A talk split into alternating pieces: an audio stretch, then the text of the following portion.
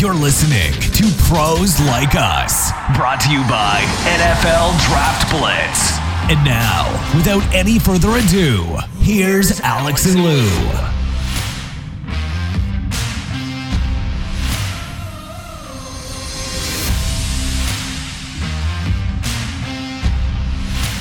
That's right, gang. We are back and better than last week, we hope. Coming off the Super Bowl. Want to talk about a lot of stuff today, and that was a very strange game for sure. Break that down as well as talk about some of the postseason awards and the new Hall of Fame class. You know, a lot of good news, but uh, First, I think we need to lead off with maybe some somber news here. I mean, obviously, by now uh, you all know that uh, Marty Schottenheimer has passed, and uh, I want to bring in my partner now, Alex Kaftoff. And uh, Alex, I know you had some things you wanted to share about Marty. Yeah, just I, I look at what he has done for the NFL, for the game of football, and for the four NFL franchises where he was the head coach. He he coached the Cleveland Browns in, in the late 1980s. He led them to the playoffs. I mean, he had some really good years with the Browns back in the day in 86, 87, and 88. You know him pretty well because he coached the Kansas City Chiefs for about a decade. I think it was about 10 years. And then he took over the Washington Redskins team for a year, 8 and 8 record. He got fired and the the San Diego Chargers at that time.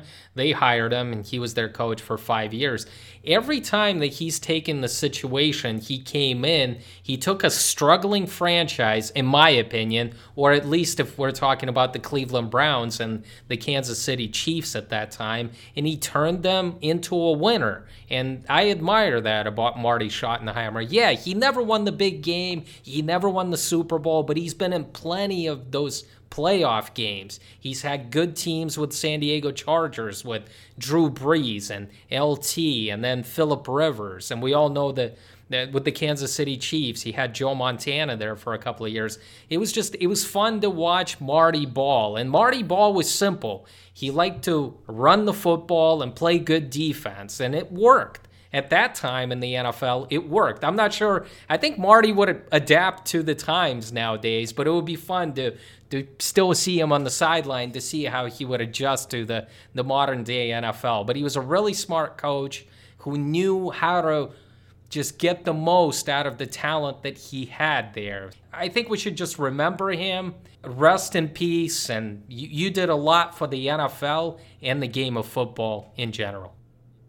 Well, I think just in essence, I mean, he was just, he was a winner. I mean, really, just uh, you know, as a, as a player in the old AFL with the Buffalo Bills, as a coach, as you mentioned, you know, at, at every stop, you know, with the Browns, he got to the AFC Championship game a couple of times, and you know, just but for John Elway and the Denver Broncos, you know, he may have played in a couple of Super Bowls. As far as the stint with the Chiefs, I mean, always had great defenses. You know, Derrick Thomas and Neil Smith, you know, when they ran the ball with Christian Okoye. And he really never had, you know, kind of a top of the line quarterback, you know, while he was there. You know, he had Joe Montana his last two years in the NFL. And again, they got to the AFC championship game against Buffalo, but that was the Jim Kelly the K gun or whatever you wanted to call it. But uh, it was, you know, it was fun times. But they got to that game and they, and they lost. But as far as Marty was concerned, all the guys that coached under him, you know, uh, Herm Edwards, Bill Cowher, Bruce Arians. I think his first job in the NFL was with Marty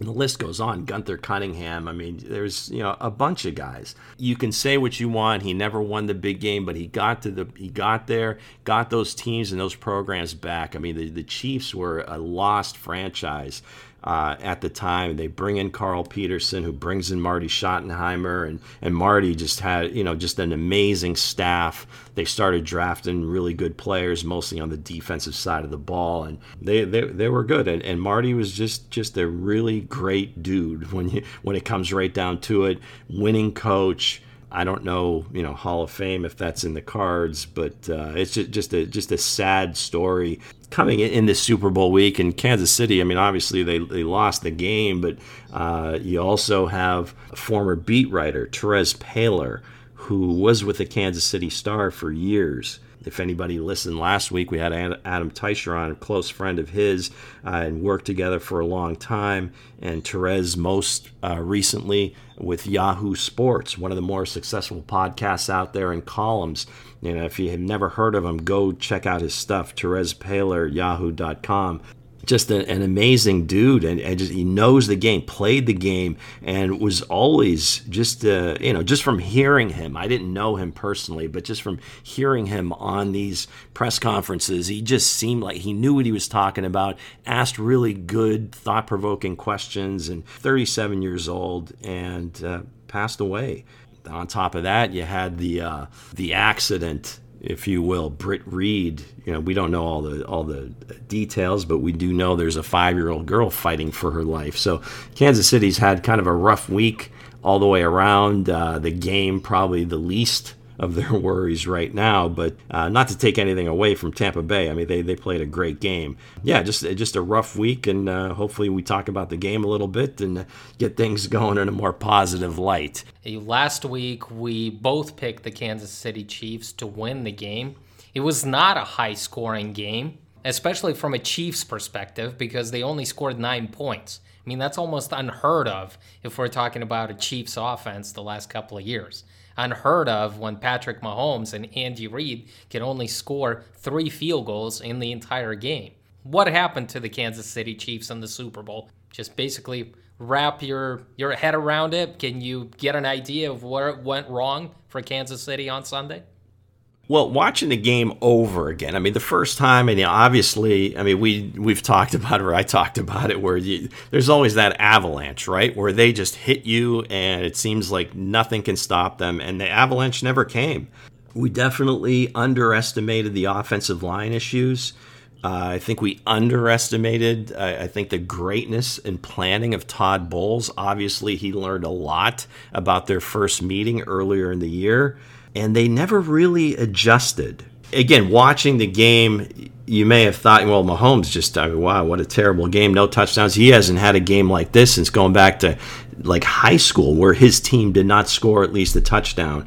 Looking at the game a second time, I get the overriding thing is Todd Bowles is what he had in place was was pretty simple. It was pretty much in two high safeties, and I'm not an X's and O guys. This is just in general, and I don't know how many snaps he was in this look, and and they did disguise things. But the bottom line was this: is they played their safeties way back, basically daring the Chiefs to throw it over the top the linebackers running from sideline to sideline. They kind of took away the throws outside the numbers as well. Now, what do you do?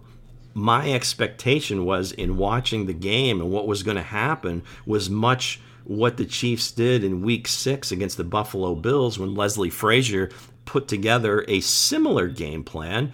But, you know, he, obviously the players are much different. But the bottom line was the Chiefs ran the ball 46 times for 245 yards. And in that game, Dan Kilgore started at center over Austin Reiter. Uh, was playing out of position. Allegretti was got his first start because Osemele uh, had gotten hurt the game before. You're not going to throw somebody out of this coverage. You need to run them out of this coverage. And they never really, I don't know if it was arrogance, if it was just, hey, this is what we do and it's going to work eventually.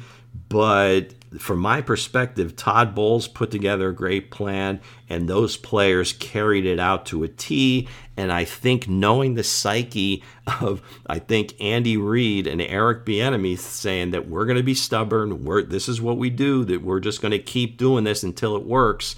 He rolled the dice a little bit with that, and they played right into his hands. So Brady did what Brady does. His outside receivers really didn't do anything much of the game outside of Antonio Brown's touchdown catch. Gronk, Brate were the main receivers, the running backs, Fournette, Jones. They kind of carried the day in that offensive line. I think they only got to Brady once. So God bless them. They put together a terrific plan. The Chiefs never adjusted, and I that's the most perplexing thing to me. I agree with everything that you said. Todd Bowles, to me, is the real MVP of this game if you could give it to a coach. I realize Tom Brady wants another Super Bowl MVP, but The, the coach deserves it here. He certainly learned from his mistake. Leading up to the Super Bowl game, I talked about how I thought Bruce Arians was going to be the stubborn one. He was going to dial up a lot of these deep shots because of who he is. When the game was still within reach, like in the second quarter, before the Bucs got off to that 21 to 6 lead, they could have run the ball. I think the Chiefs were getting like six yards a carry.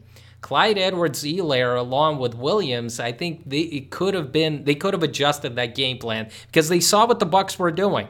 You could run the ball. You've got five offensive linemen on there, and they've got four guys. They're dropping everybody back, right? Run the ball. I mean, it's simple. Kind of milk the clock. And another thing that just really surprised me was you and I talked about it that the offensive line will probably have its struggles, but you never could imagine that the Bucs forced 29 pressures, the most during the Super Bowl history.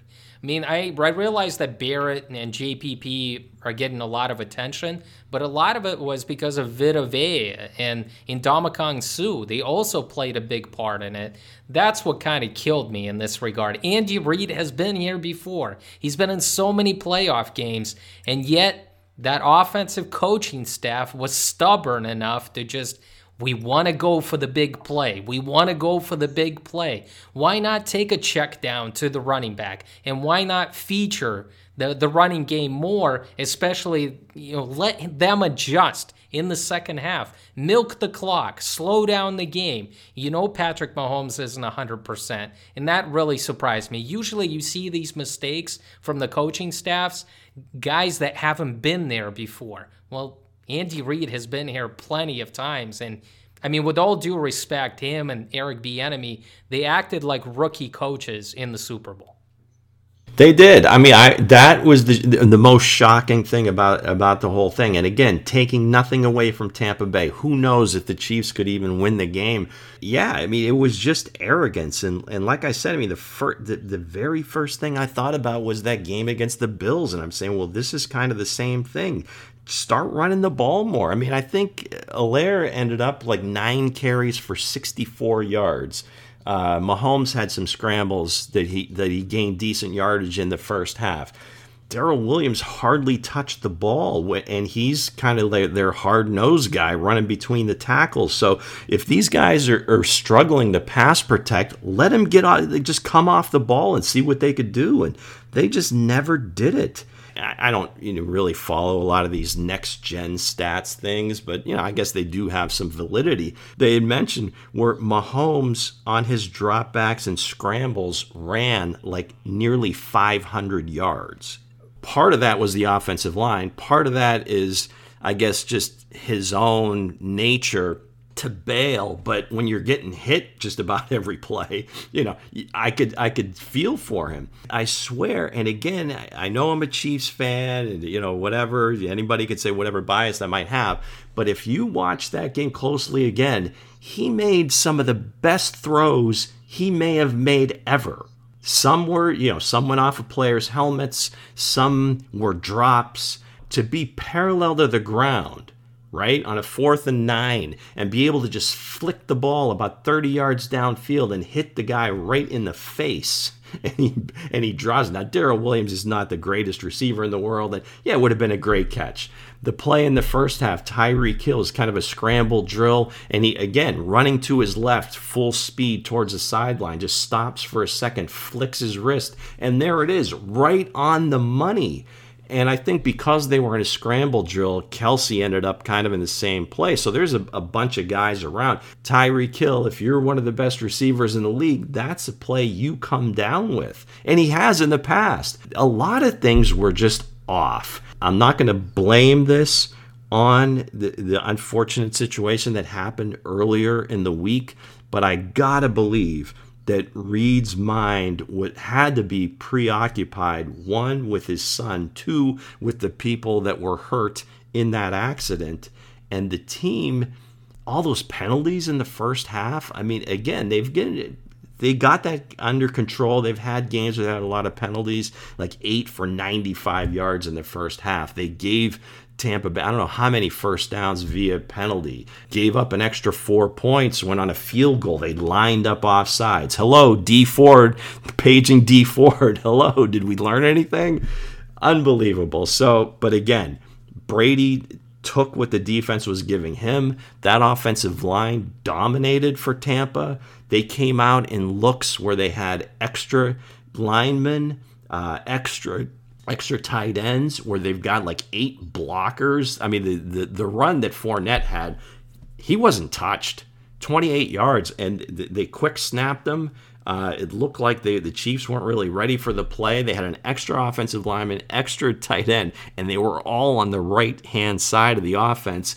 And Fournette just ran right behind them, and he was just, it was it was the easiest touchdown he'll probably ever score in his life. So between the penalties, no adjustments, and just everything being out of sync, they had no shot. But God bless Tampa Bay, Brady. He deserves all the accolades 43 years old. I, it's it's they got Bradyed, right? Like you mentioned, the penalties really killed the Chiefs. They they had 11 penalties for 120 yards overall in the entire game. In the first half, those penalties just the the refs didn't let them play. Some of them were ticky tacky, but you you can't blame it on the refs and say you know, they didn't let them play and they called some ridiculous penalties on the Chiefs. But yeah, a couple of turning points were basically the offside penalty when the the Bucs were made that field goal. It would have been ten to three, and then he gave him extra life, and then Brady found, found Gronk, and and they took a fourteen to three lead, and then it was never more evident when the Bucs drove right before halftime with 44 seconds left in the game, and they scored another touchdown. A couple of other penalties were called on that drive that helped well, the crazy, the killer was it looked like they were willing to go into halftime up 14 to 6 or whatever. Yeah, I think that's what it was.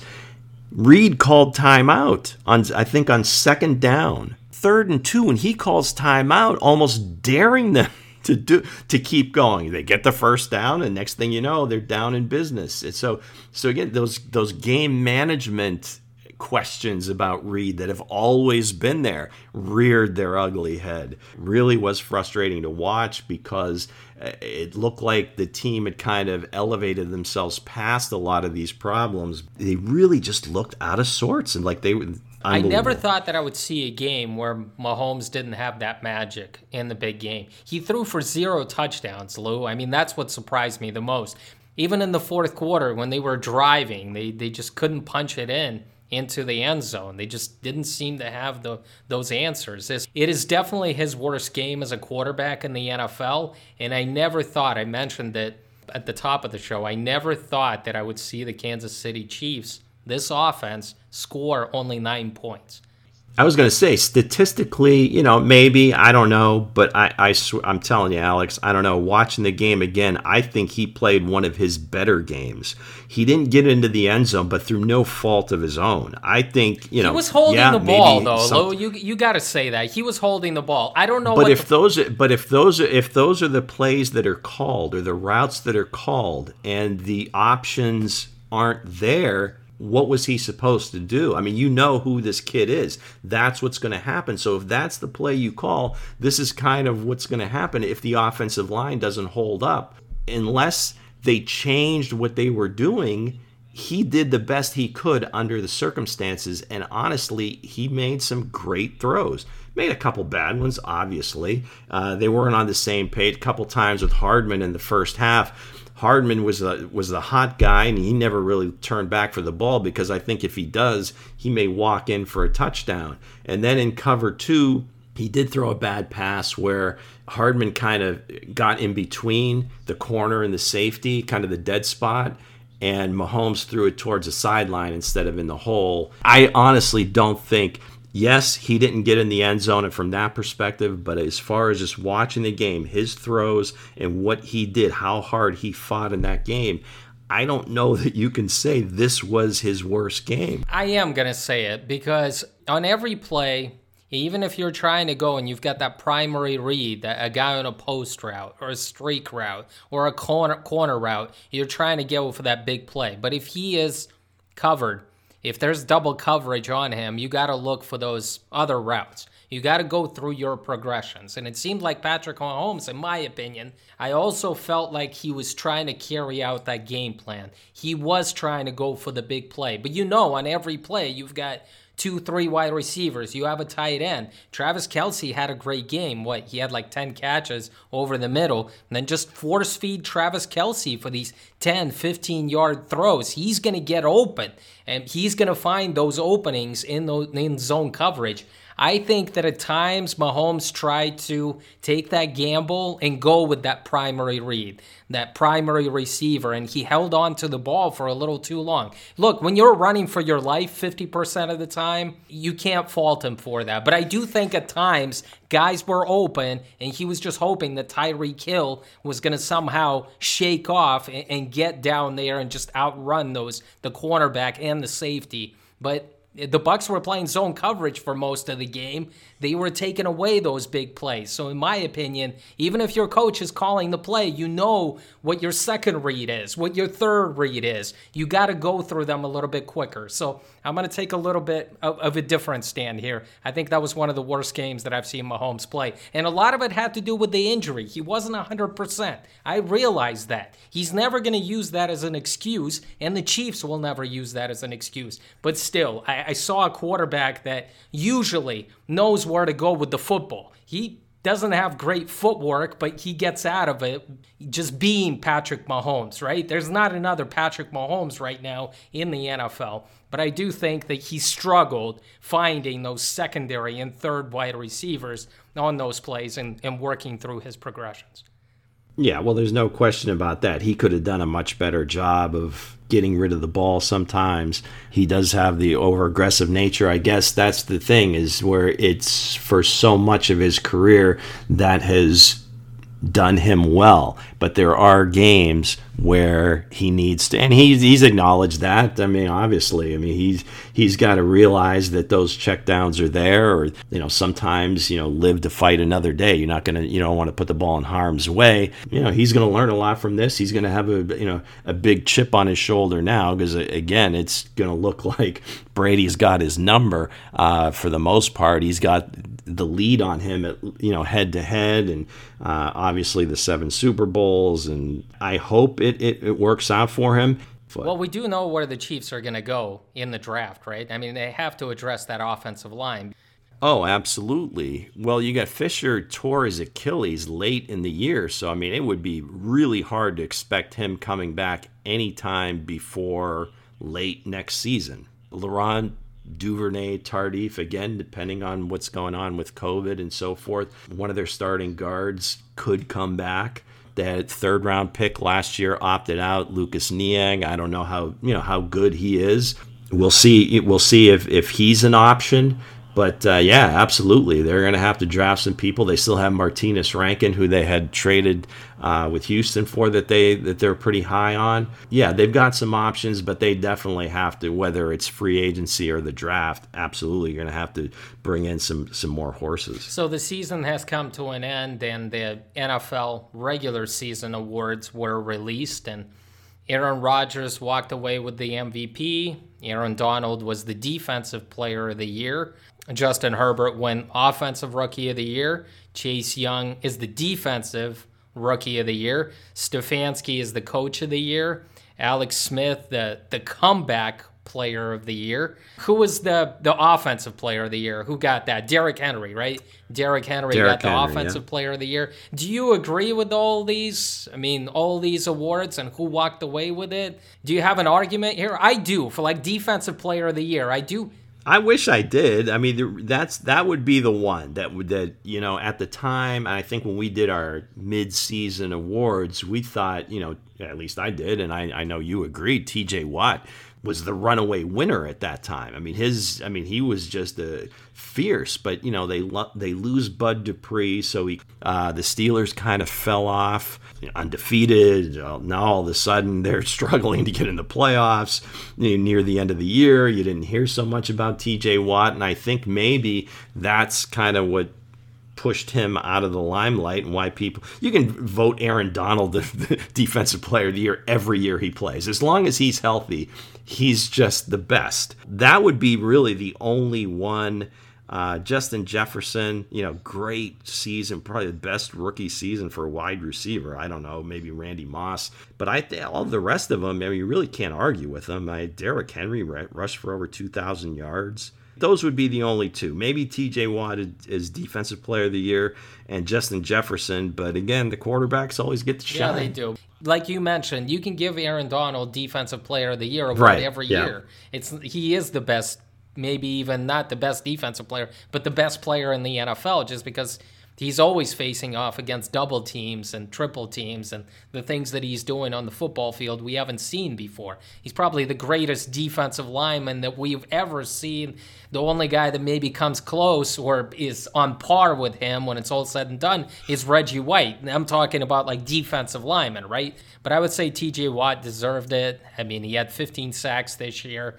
Uh, teams game planned against him just because this guy has been putting up huge numbers the last three years. And I think he should have gotten the award. J.J. Watt's younger brother should have walked away with the Defensive Player of the Year award. But again, who am I to argue? Um, you can give this award to Aaron Donald every year, as far as I'm concerned. 2021 Hall of Fame inductees Peyton Manning, obviously one of the best quarterbacks to ever play the game.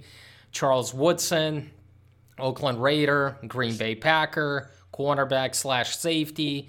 Calvin Johnson gets in on his first uh, try. John Lynch, who I'm very familiar with nowadays because he's the general manager of the San Francisco 49ers, great safety. Mostly I remember him for playing for the Tampa Bay Bucs, but he did finish out his career with the Denver Broncos.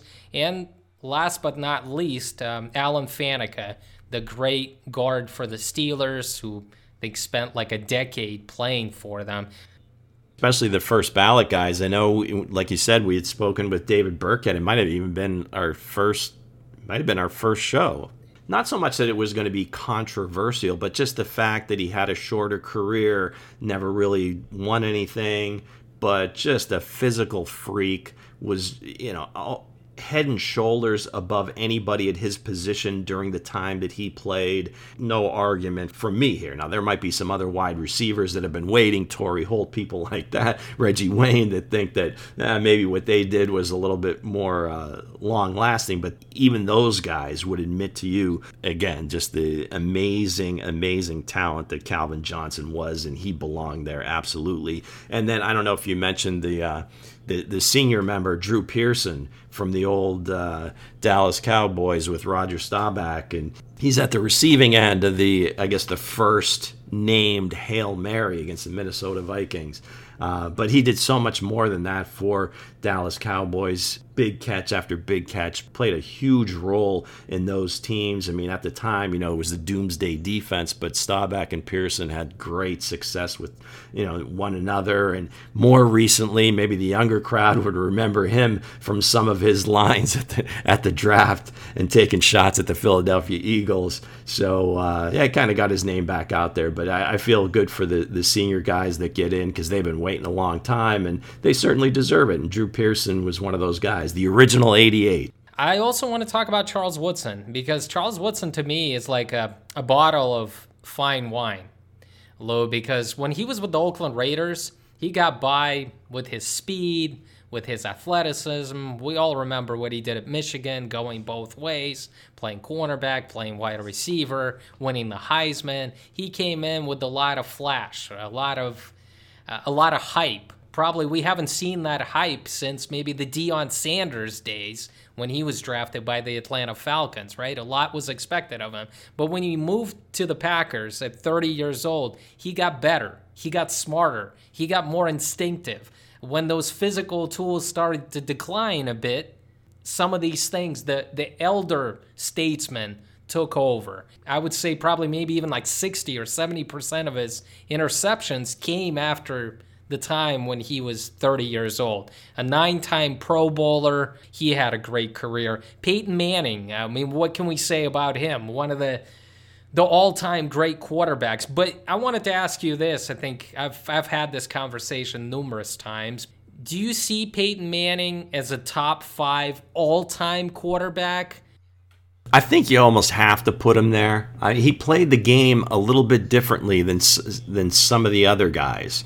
You know, I mean, it seemed like his was so much a cerebral game. What he was just a mastermind at is being like a coach on the field. You know, the the call in the huddle, I'm sure was, you know, one of those play. Yeah, I'm sure coach thought it was a good play, but he did everything at the line of scrimmage. He knew how to get out of a bad play, get into a good play, whether it was a run or a pass. So it was so surgical. Yeah, there was big plays and there was some wild plays, but usually it was just death by a thousand cuts. So again, if you like that cerebral part of the game, he was able to win that way, and it took him a while to get over the top. You know, won that Super Bowl with the Colts. And it was kind of a bad weather game. And yeah, he had a decent game, had the big play over the top to Reggie Wayne, but I think that was a blown coverage. But then when he went to Denver after he had the horrific injury with his neck and the nerve regeneration, the whole thing, that kind of elevated him. When they that offense again was amazing, unstoppable. The wide receivers, the tight end, the running back, I mean, they could score on anybody. You'd almost have to put him up there. I mean, Brady's got to be up there, right? Montana um, has got to be know, there. I mean, he's got to be in the. He's my three. he's my favorite, so I I will always put Joe Montana at the very top, but that's just a bias that I have. We got to put Tom Brady ahead of him. We got to put Montana ahead of him, and we got to put Elway ahead of him because he won those two Super Bowls in in the latter part of his career, but he was also there in those other a couple of you know Super Bowl games out there. I think Elway was the first guy I remember just being physically better than any quarterback I had ever seen because he was an athlete, he was a baseball player and had the, the rocket arm, move with his like. Could you imagine him playing in today's game? With those physical skills, I mean, he would be amazing. We'd be talking about him even greater than he is now just because of the numbers. But from him, I think it was more the will to win and what he did in late game heroics with the Broncos. And yeah, early in his career, they had a bunch of losses, big game losses, you know, in the Super Bowl. But then eventually he kind of you know, righted the ship and at the end of his career got with Shanahan and they did what they did. But yeah, he was like the first physical freak at the position to me. He had the rocket arm, he had the athleticism, he had it all. And he was that generational type of talent that can't miss prospect coming out of Stanford. I would probably put Manning at number four, probably have Favre and Rodgers a little bit lower, but I would have to fit Manning into that spot behind Brady, Montana, and John Elway. And I think I have more of appreciation for guys that that played in the 80s and the 90s because the game was different back then. Well, I think you have you have like these benchmarks or just times in history, and I think when one of the biggest ones I think is when Bill Walsh kind of introduced or evolved the West Coast offense from uh, Don Coryell, from Paul Brown, and kind of mixed these things together, where you know these these passes to the backs and the tight ends became extensions of the run game. So now quarterbacks are completing you know 60 now 70 percent of their passes were you know in the 70s and 80s. I mean, if they were hitting 55 percent, they were really good. They were at the top of the game. A lot of them were more more deep shots. It was more of a you know a run first league. I think that's that was kind of like a spot where you can kind of delineate where things really change. And it, and again, the game keeps changing. It evolves. Ten years from now, it may be even different. Who knows? I mean, things are cyclical. Maybe they'll start running the ball more. You know, with these quarterbacks taking their liberties against these defenses and Todd Bowles and guys like that coming up with uh, you know better plans. Yeah, it's hard to compare eras and and if championships again are the separator and that's just the way it is and that's the way we look at sports who wins so know there you go Brady's at the top. This offseason, Lou, is going to be just a wild ride. I think there's not going to be a dull moment uh, when we, you and I are going to be talking on this podcast once a week. Who is who's getting traded this week? Who is moving this week? Is there any quarterback in the NFL that's not available for trade right now? Because it sounds like everyone is. And that's why I joked, like, is Patrick Mahomes available for a trade now because he's having surgery and he lost a Super Bowl? Seems like everyone is in the rumor mill these days. NFL to me is slowly turning into the NBA. I love that the players are doing what they can to to get some of the power back because the NFL was a different animal. We've seen this in the in the NBA. People pulling and and controlling their destiny, you know, like getting these these all star teams together. James Harden trying to get out of Houston. LeBron controlling whether he goes to Miami or, or Cleveland or the Lakers. He is calling the shots. And uh, it's good to see that the NFL is kind of catching on to this because these players are making what?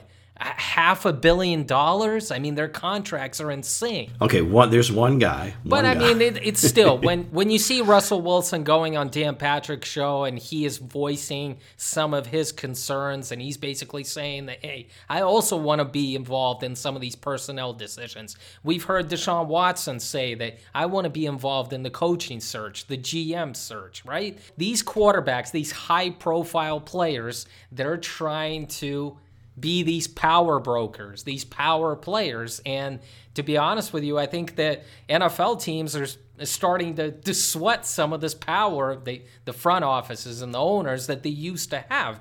I don't know that it's gotten to that point yet. I think some of these some of these players, you know, have some input, but you know, until they're willing to get into the film room and start study studying college players or pro players on film to see who might fit in with with the way they run things, I don't think that they're actually going to be making those decisions. I think uh, when you see you know guys wanting to play with Tom Brady, you uh, know, other quarterbacks look at that and say, well, geez, you know, maybe I should have, you know, some say in what's going on here. So in that regard, I think, yeah, you got a franchise quarterback, you're going to pay him that kind of money. I think they should have some input, not so much to pick the players specifically, especially draft picks, but you know, in free agency, maybe guys that they feel comfortable with, or maybe they've played with at other places. So you might see that. Where it, it is similar is I think these younger GMs, and I think we've spoken about this before, the younger GMs in the NFL are a lot more aggressive, almost not quite to the degree where like fantasy football is when you're you know you're trading with other people and it's like whatever you know you, you'll trade whoever who for whomever. You know there's no salary cap.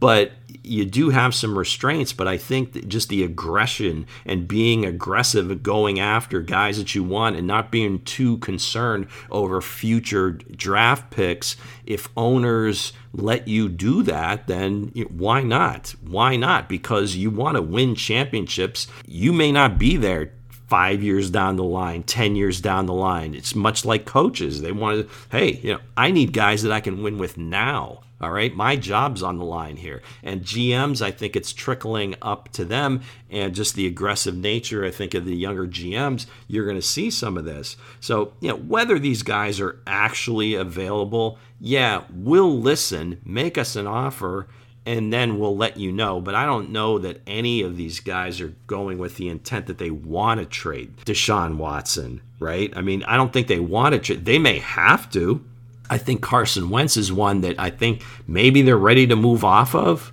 and that's kind of the, the chatter was around the Super Bowl was maybe the the Bears were ready to make an offer or had you know had conversations or maybe the Colts were involved as well. Again, depending on the reports, Philadelphia, you know, they saw the haul that Detroit got for for Stafford. Hey, you know, Carson Wentz much younger. Why not? Why can't we get more? We'll see. But there, yeah, I mean, you got to believe a lot of these positions are in play. We talked. We had a list of about twelve teams, and I don't think that's changed.